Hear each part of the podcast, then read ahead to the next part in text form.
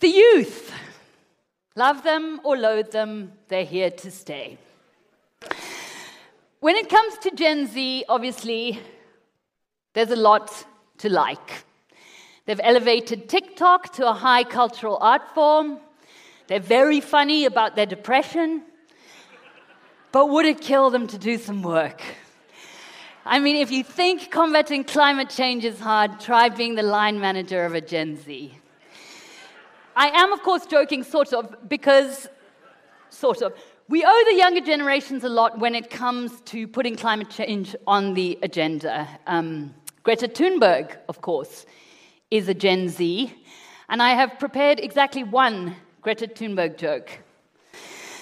It is objectively quite weak, but I will share it anyway because it's topical content. And it goes as follows What do Greta Thunberg and South Africa have in common? Answer very high rates of school absenteeism. I admit, perhaps not funny, ha ha, but does it perhaps illuminate an essential truth? I would argue, perhaps it does. Here to discuss the expectations of youth for our future, we have activists Otsile Nkadimeng and Raeesah Noor-Mohamed, led in conversation by Daily Maverick's rising star, Onke Ngcuka. Please give them a warm welcome. Hello, everybody, and uh, thank you so much for being here today. But uh, I think more importantly, thank you so much for caring enough about the environment to be here.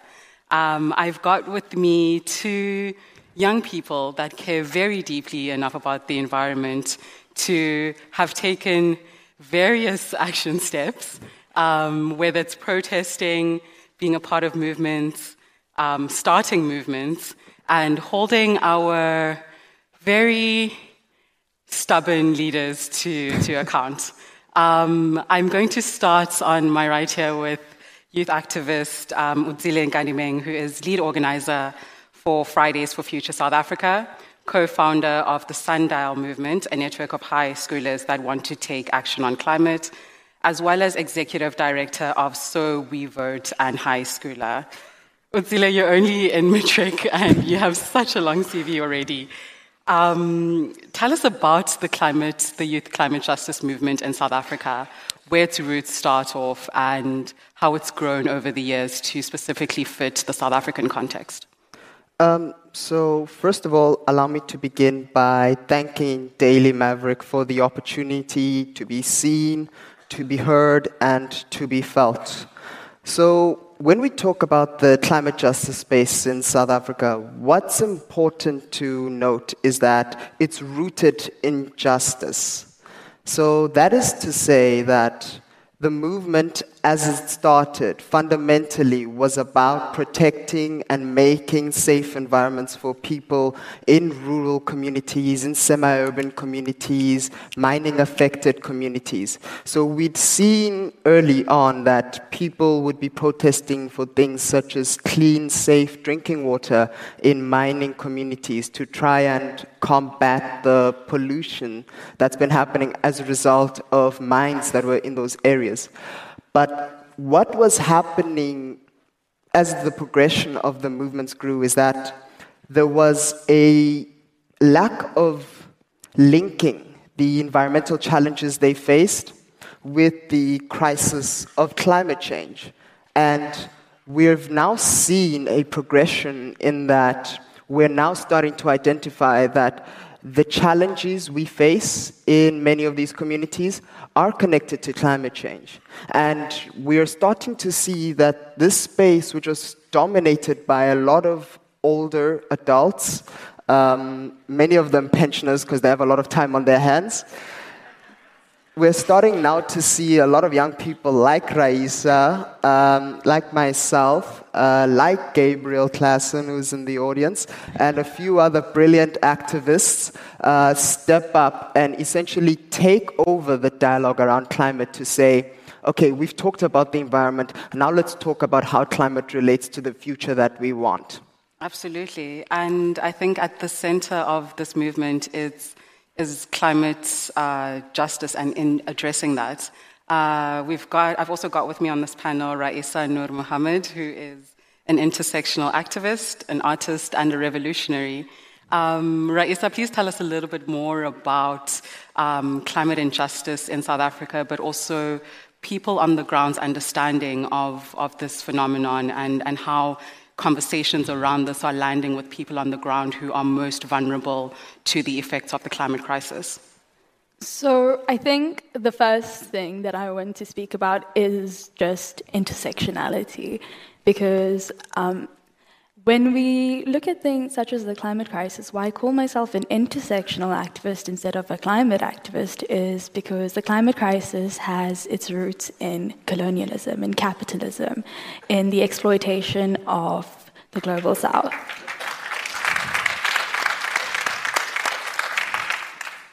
And those roots are shared with things such as racism, inequalities, poverty, gender based violence. All these issues link back and link together. And so, when looking for solutions, when you want to address these problems, you have to look at it in an intersectional way. And with that, the intersection, with look, we have to keep intersectionality in mind in, well, in every context, but especially a South African context, because climate is it's a big problem, but for so many people, because of the historical injustices and inequalities um, on the ground, people don't really see it as an immediate problem because their immediate problems are like, what am I going to eat today? Where am I going to sleep tonight? And so, looking at climate and talking to South Africans, and if we want to talk to South Africans about that, we have to speak to those things, speak to the intersectionalities and the interconnections. We have to look at those things, but also, um, I think we need to be more open to the idea of mutual learning when speaking to people, speaking to South Africans, because I think a lot of us know that the climate space and um, well, these spaces as a whole use have very inaccessible terminology, very mm. inaccessible things. Academia is very inaccessible. And the thing with academia and with articles and research is that it's researchers doing the writings with the research gotten from people who are on the ground. And so we need to be open to that mutual learning and understanding because people know what climate change is. They just maybe don't use the fancy words that other people use. Absolutely. And speaking of intersectionality, give us some examples um, of, you know, on the ground, how you've seen um, some of the most pressing intersectional um, issues playing out under the umbrella of, of climate, um, whether it's climate injustice or, or the climate crisis and its effects? So, when taking intersectional approaches, like I said, it's about looking at all these different things and looking at how they connect. And in a climate um, space, when we look at climate disasters that are happening, that will happen, um, if we want to find solutions, we have to look at where do these problems come from. If we look at settlements that are prone to flooding, we have to look at why are they there in the first place? Like I know with lots of areas in the Cape Flats that are very prone to flooding, it's because of apartheid and the spatial segregation that they were put there. And then, like, so there's that. Then there's the fact that the um, structures are not like resilient and all of that. That's another thing. Where does that come from? Again, inequalities and all of that. And then how does climate change impact that? And that's just one example of how um, like climate and on the ground problems can be looked at. I think for me the biggest thing is always to ask why. Where does it come from? Why is it like this? What made it like this? What could it be? Yeah, absolutely. Thank you so much, Raeesah. Um, and Otsile I think I'm going to start uh, with you and getting an answer from this question. In terms of, I mean, Raeesah has brought about a lot of uh, the examples in which we see climate injustice play out. Um, and I think when we hear from the youth, um, it's, I think a lot of adults think that you guys are just blaming them. Um, and I mean, as you should. Um, they are partly responsible. Um, they should be held accountable, and you guys do a very good job at that. But I think a lot of the conversation um, isn't, or from their perspective, isn't focused on solutions, that you guys are just simply saying, oh, you've left us with a bad planet and it's your fault. Um, so tell us a little bit about the solutions that the youth are championing um, to, to the table to, to sort of address this, um, this climate crisis issue.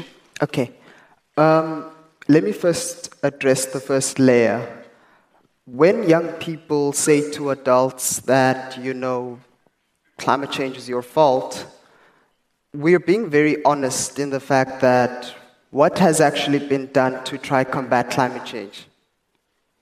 If we're being honest.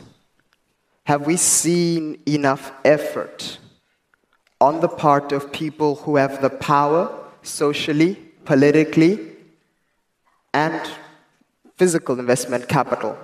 Have we seen all these people make the shift that is needed to make climate change essentially history?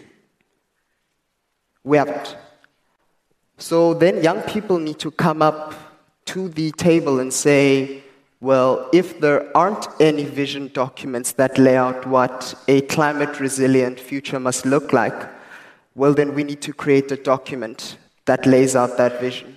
And what and does, so, sorry, what does that document look like? What does it say? The South African Youth Climate Action Plan. Tell us a little look bit about it, it, I don't think these people are familiar with it. Uh, so the SAYCAP, as it's called, was formulated by multiple stakeholders brought together by Youth at SAIIA, the South African Institute of International Affairs. And what this document lays out is firstly the principles.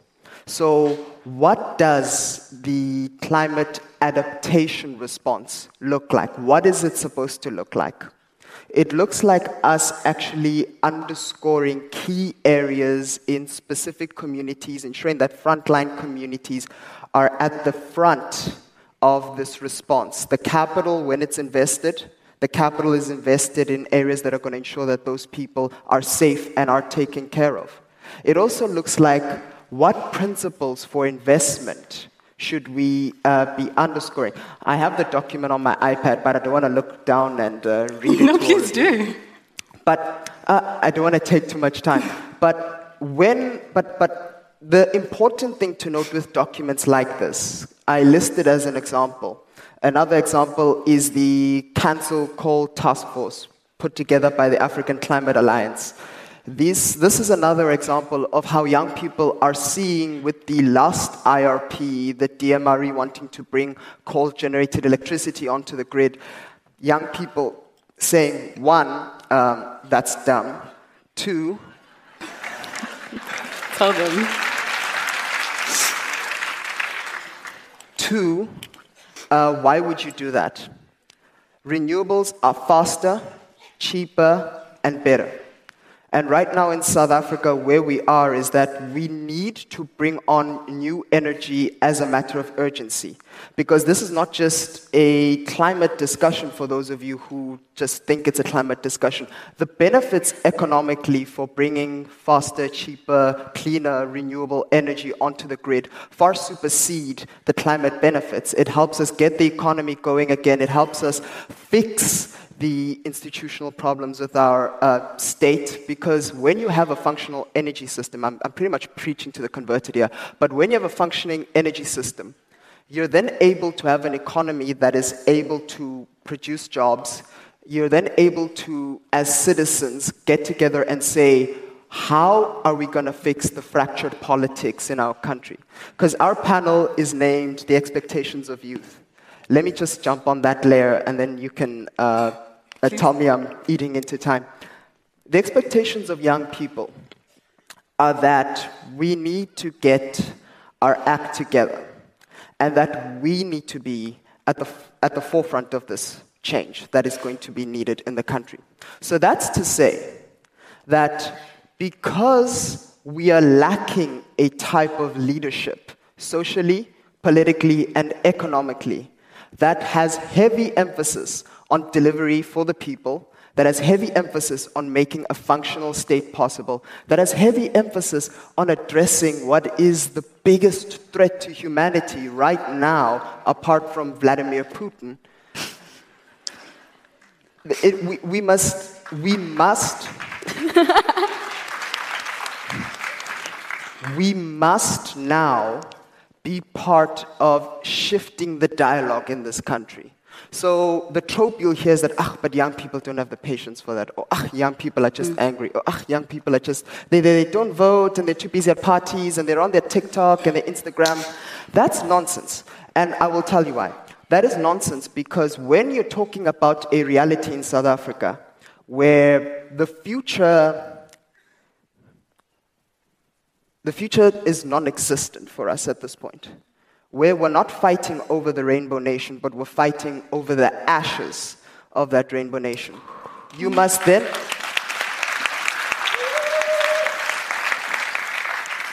You must then expect young people to get up and say, Well, we appreciate your contribution, but I think it's time you step aside and actually get on with the business of building a nation. Does that answer the question? Absolutely. And you've answered a few other questions, so thank you.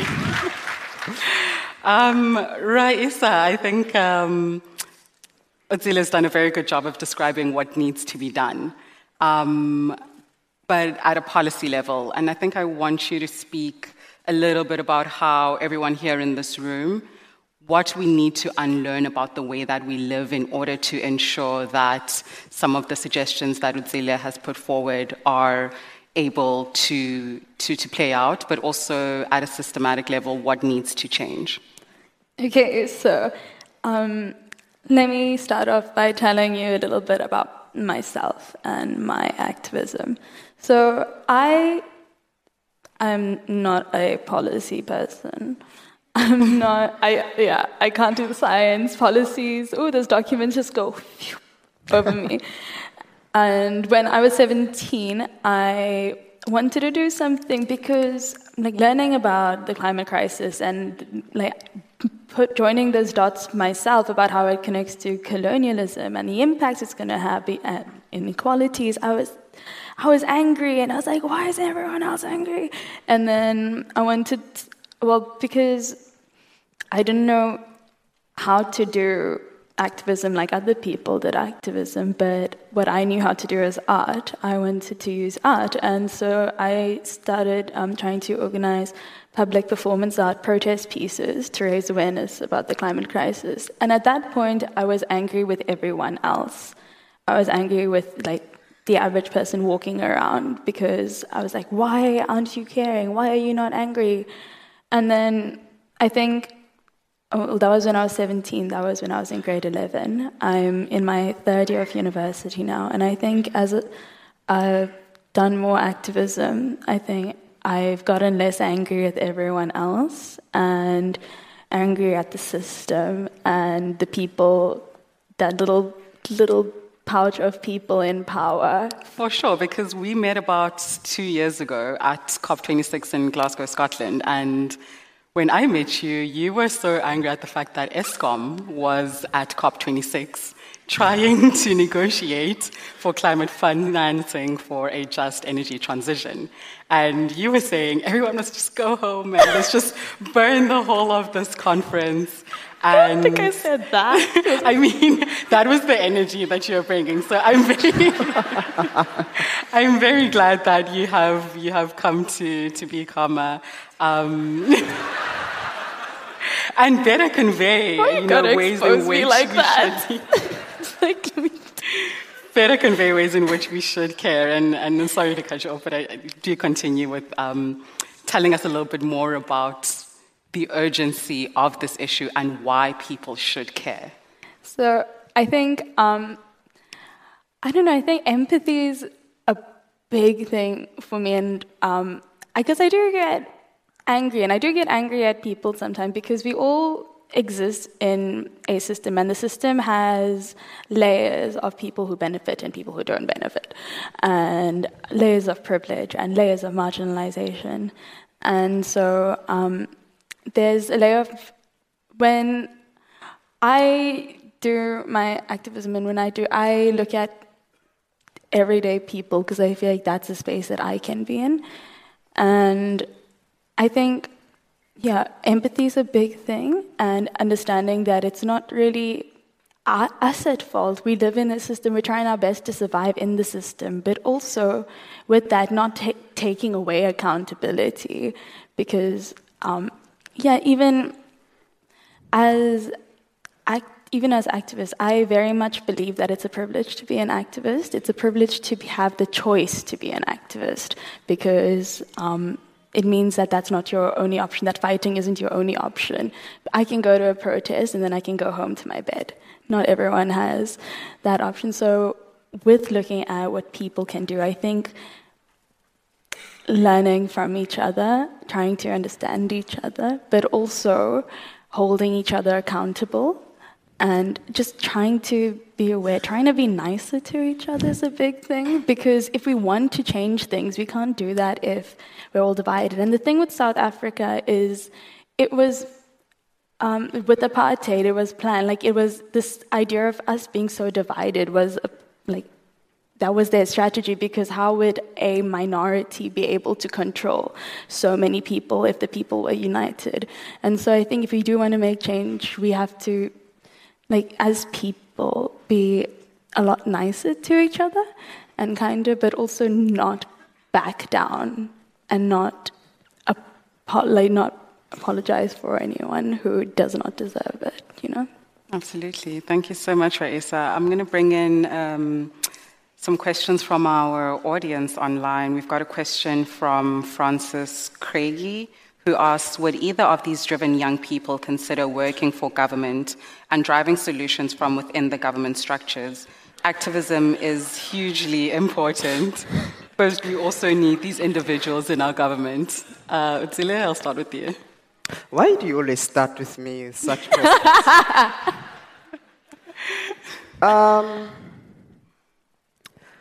look, when someone who's an activist and speaks out a lot, says things that people resonate with, says certain truths that people know about the system, you often turn to them and say, Well, why aren't you president? The truth, the truth is that as activists, we are there to keep the checks and balances when the people in power actually fail to maintain the checks and balances with our system. So, you know, to do that, to some degree, we need to operate outside the system. But that doesn't necessarily mean that we can't be part of finding leaders that we can get into office.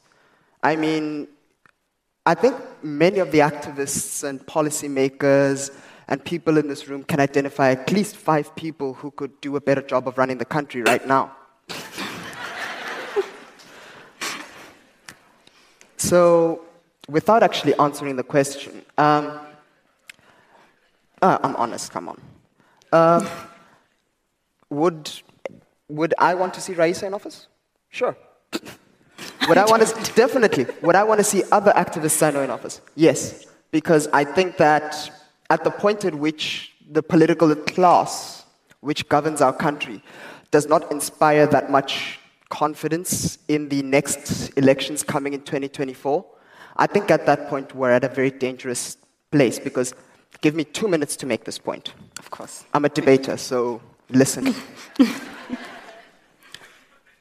For us to achieve any meaningful change from a government policy side, and for us to be a country that inspires any type of investment and confidence from foreign investors, and to be a country that does not make our skilled labor want to move to Australia, New Zealand, England, to be a country where my teachers don't say, you know, if you want a better life, go overseas. For us to do all of that, we need to have leaders that give us a sense of confidence for the future. So that is to say that we. So that is to say that we must, as a country, when identifying leaders, not identify them because they talk very well, not identify them because uh, there's a clout around them, but identify them because the experience that they have, one, shows us that they know what they're doing, two, illustrates to us that they understand the actual value of the social contract we have with the government. The social contract theory says that because we all opt into electing the government, we believe in them and we send them as our representatives to take decisions on our behalf. If they don't understand that social contract, or if their experience does not dictate to us or does not tell us that they understand that concept, then we can't choose these leaders. Because what happens when we do that? We have the situation that we're seeing today, and it's not exclusive to the ruling party. It, it, it exists in the entire political class. That's why you don't see massive voter turnouts for many of the opposition parties that's why you see lower voter participation.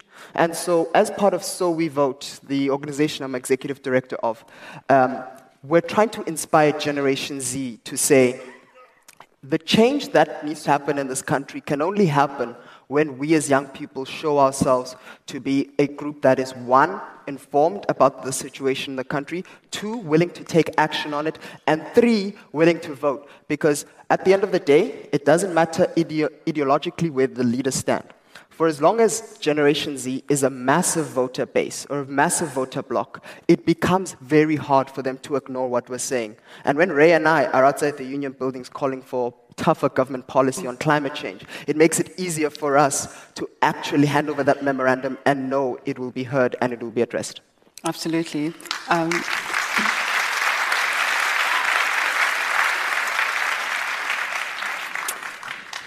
Um, you've spoken about, you know, that there is opportunity for collaboration between the government and the youth.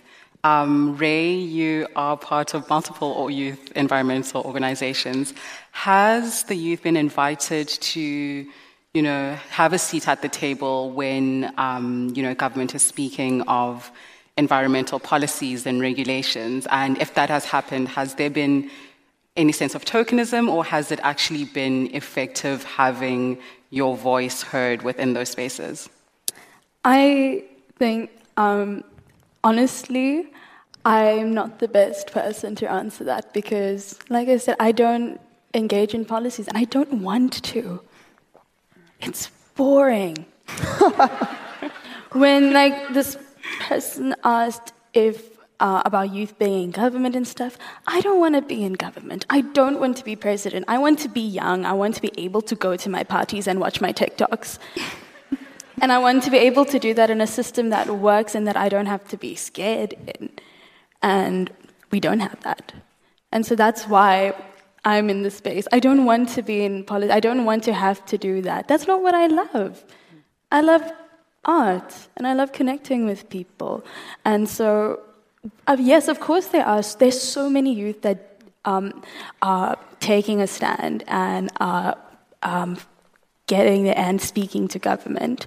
I personally, um, even if I wanted to, I think I'd be terrible at it because I'm very much.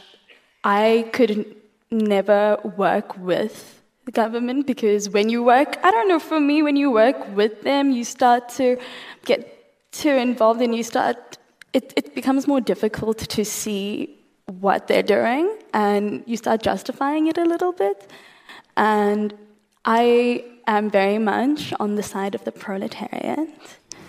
Um, and I, like, if I want to be on the ground with people, if I want to be calling for um, system change. If I want to uproot the system and replace it with a grassroots one, then I want to do it from the grassroots level. Mm.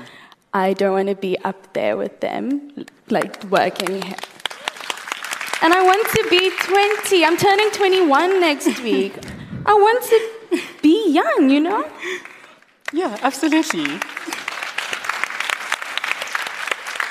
To be young and grow up with a healthy and habitable environment, yeah, right? Yeah, and until we get that, then we have to fight for it. I don't want to fight for it. Absolutely. But what choice do I have? Mm. Are you hearing that, everyone? I think we've got a bit of a more mature audience here, and I think it's very important that they hear what you have to say, both of you. Um, We've also got a question here from Adrian Joseph who asks Are there any local organizations that offer young people an opportunity to take part in climate change activism?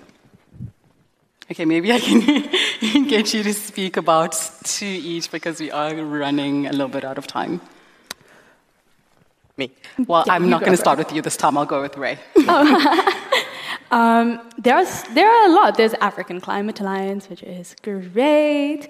Um, if you are in a MUN debating space and a debating space, I think Youth at SAIIA is a very good option. And yeah, it offers lots of opportunities for you to get involved in policy and all of that.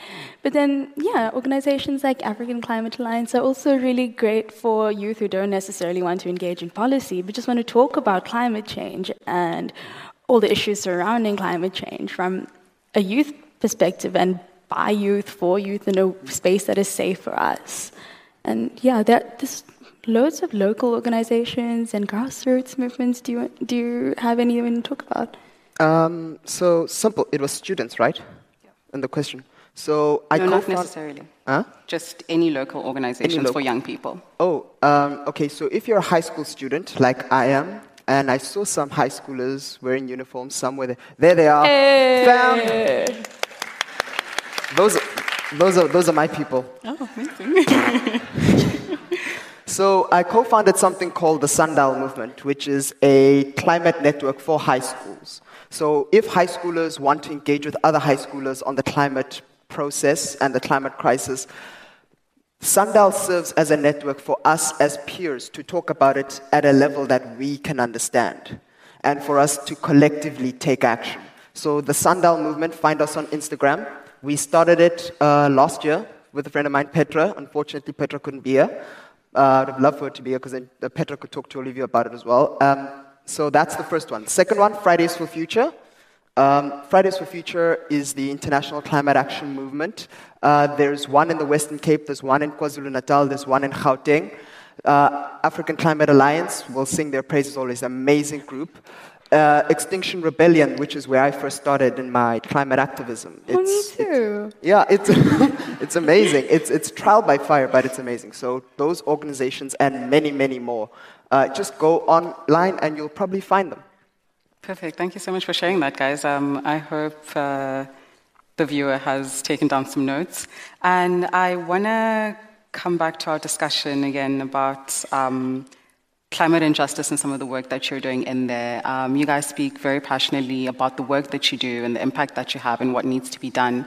But um, I think you'll agree with me in acknowledging that all three of us come from pretty privileged uh, background and we have various platforms to um, to speak extensively about this, whereas others don't, um, particularly about how they're affected.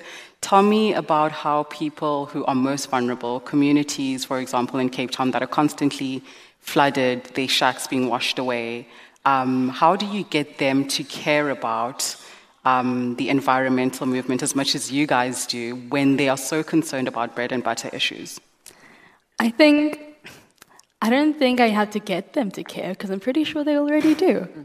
It's their homes being washed away, it's their the impact. But the thing is, like you said, we are privileged, and we walk around in privileged spaces. We we talk to privileged people. We read out uh, articles and all of that. We well. I study anthropology and environmental and geographical science, and I like I know. I don't know anything about what's happening on the ground because I'm not that's not where I'm from. And I think that's why we need to really look at learning from people and connecting with people who are on the ground.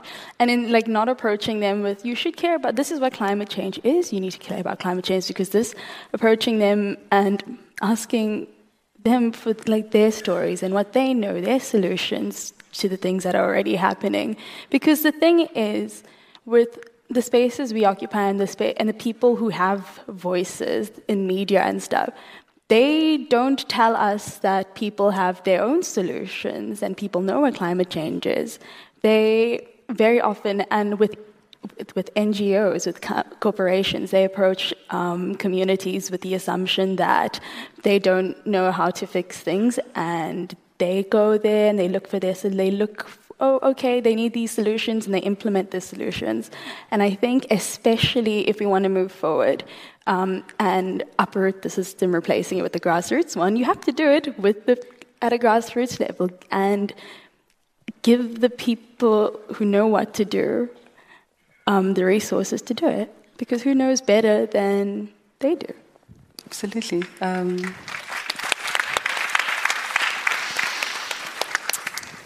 Otsile, we've got, I think, about two minutes. So I'm going to ask you to wrap this one up and keep it short. What do you have to say to our audience, um, our government, everyone listening? What do you want them to take away from the youth movement? Um, and please give them a call to action as well. With less than one minute, Yes. let's be, let's be honest let's be frank. You need to give young people more time to lead and to talk to all of you. You need to trust us when we tell you we know what we're doing. You need to give us a platform more than what we're currently getting because we have to scrape for every second and every moment of your attention. You need to also, within your spaces, encourage young people around you to try and lead as well. Because at the moment, Ray and I are part of a very, very small group of privileged young people that can do this. We're talking about frontline communities. How many people in this audience are from those communities? How many young people from those audience get to talk? So we also need to talk about that. How, do, how does the privilege that exists that we have and that many people in the audience have, how do we translate that to the communities that need it the most and the young people there? So my call to action for all of you is this. Let young people lead. Don't give us the power because we're going to take it anyway. But, but what you must do instead is recognize that the history of our species as humans has always met a point of reckoning. And at that point of reckoning, it has always been the young people who have led us forward. So at this moment of crisis in South Africa, we must all recognize that change will not come from those who have had power for a very long time, but rather change will come from a new generation of young, of young people that want to lead because they're willing to take bold decisions, they're willing to take actionable decisions, and, and we can be uncompromisingly stubborn on the issues we know to be right. And that's what we need now more than ever. Thank you so much, That was so Otsile. proud of you.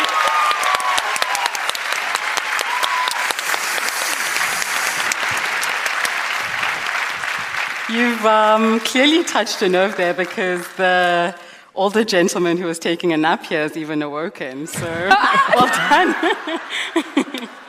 um, but there you have it, everyone. Um, you've heard from our brilliant, um, driven, very passionate, and determined youth. And um, you guys, I don't think there's anything that can stop you now. Just please do keep going and doing the work that you do and fighting for a healthy and habitable environment and future. Thank you so much, everyone.